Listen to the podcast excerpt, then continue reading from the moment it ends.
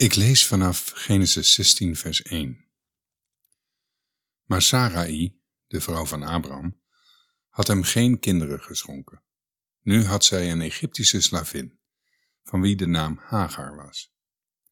Daarom zei Sarai tegen Abraham, Zie toch, de Heere heeft mijn baarmoeder gesloten, zodat ik geen kinderen kan krijgen.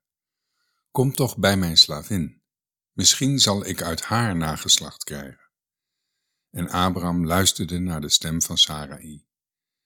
Toen nam Sarai, de vrouw van Abraham, Hagar, de Egyptische, haar slavin, nadat Abraham tien jaar in het land Canaan gewoond had, en gaf haar aan Abraham, haar man, als vrouw voor hem.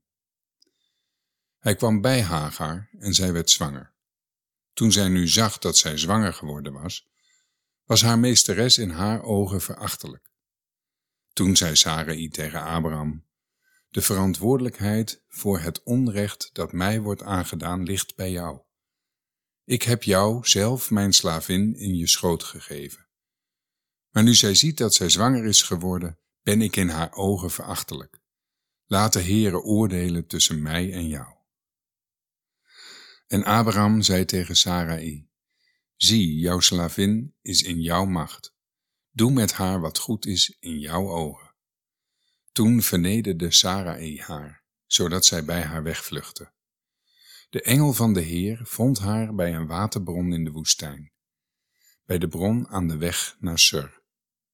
En hij zei, Hagar, slavin van Sarai, waar komt u vandaan en waar gaat u heen? Ze zei, ik ben op de vlucht voor mijn meesteres Sarai. Toen zei de engel van de Heere tegen haar, keer terug naar uw meesteres en onderwerp u aan haar gezag. Verder zei de engel van de Heere tegen haar, ik zal uw nageslacht zeer talrijk maken, zodat het vanwege de menigte niet geteld kan worden.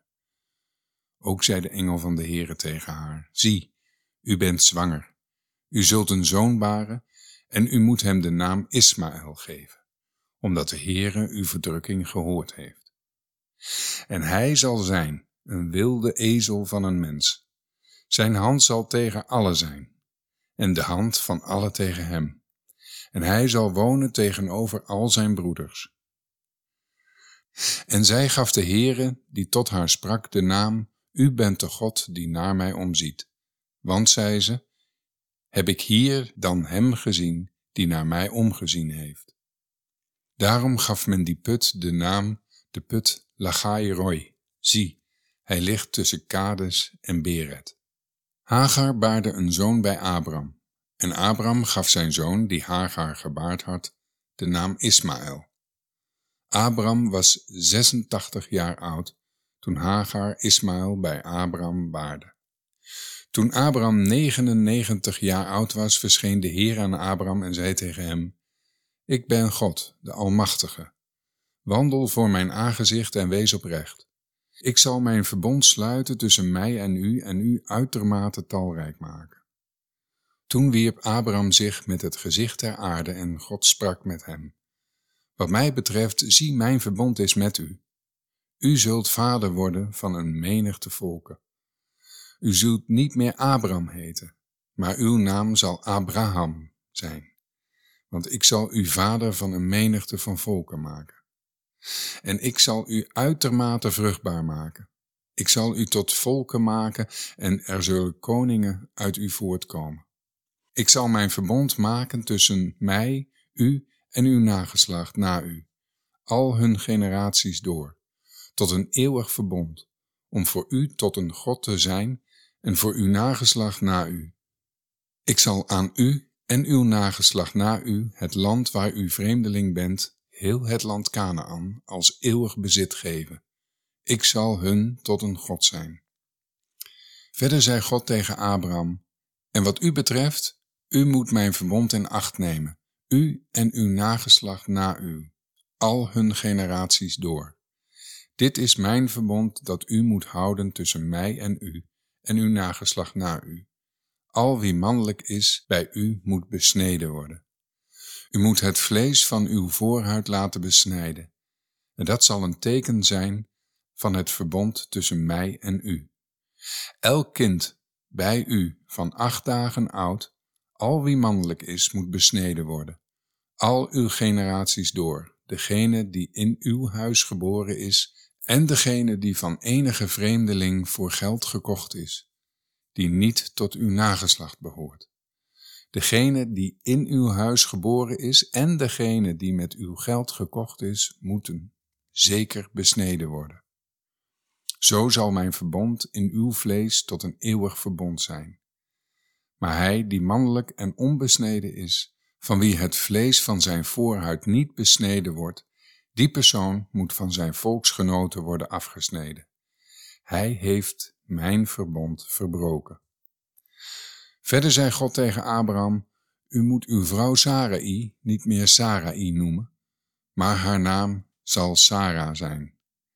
Want ik zal haar zegenen en u ook uit haar een zoon geven. Ja, ik zal haar zo zegenen dat zij tot volken zal worden. Er zullen koningen van volken uit haar voortkomen.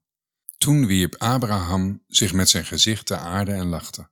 Hij zei in zijn hart, zal bij een honderdjarige een kind geboren worden? En zal Sarah, die negentig jaar is, baren? En Abraham zei tegen God, Och, zou Ismaël voor uw aangezicht mogen leven? God zei, integendeel, uw vrouw Sarah zal u een zoon baren, en u moet hem de naam Isaac geven. Ik zal mijn verbond met hem maken, tot een eeuwig verbond voor zijn nageslacht na hem. Wat Ismaël betreft, heb ik u verhoord. Zie, ik heb hem gezegend en zal hem vruchtbaar maken en hem uitermate talrijk maken. Twaalf vorsten zal hij verwekken en ik zal hem tot een groot volk maken. Mijn verbond echter zal ik met Isaac maken, de zoon die Sarah u volgend jaar op deze vastgestelde tijd zal baren. Toen hij geëindigd had met hem te spreken, voer God van Abraham op. Toen nam Abraham zijn zoon Ismaël, allen die in zijn huis geboren waren, en allen die hij met zijn geld gekocht had, al wie mannelijk was onder de leden van het huis van Abraham, en hij besneed het vlees van hun voorhuid op diezelfde dag, zoals God tot hem gesproken had. Abraham was 99 jaar toen het vlees van zijn voorhuid bij hem besneden werd. En Ismaël zijn zoon was 13 jaar toen het vlees van zijn voorhuid bij hem besneden werd. Op diezelfde dag werd Abraham besneden en ook Ismaël zijn zoon. Ook werden alle mannen van zijn huis gelijk met hem besneden, zowel zij die in zijn huis geboren waren, als zij die voor geld van vreemdelingen gekocht waren. Tot zover.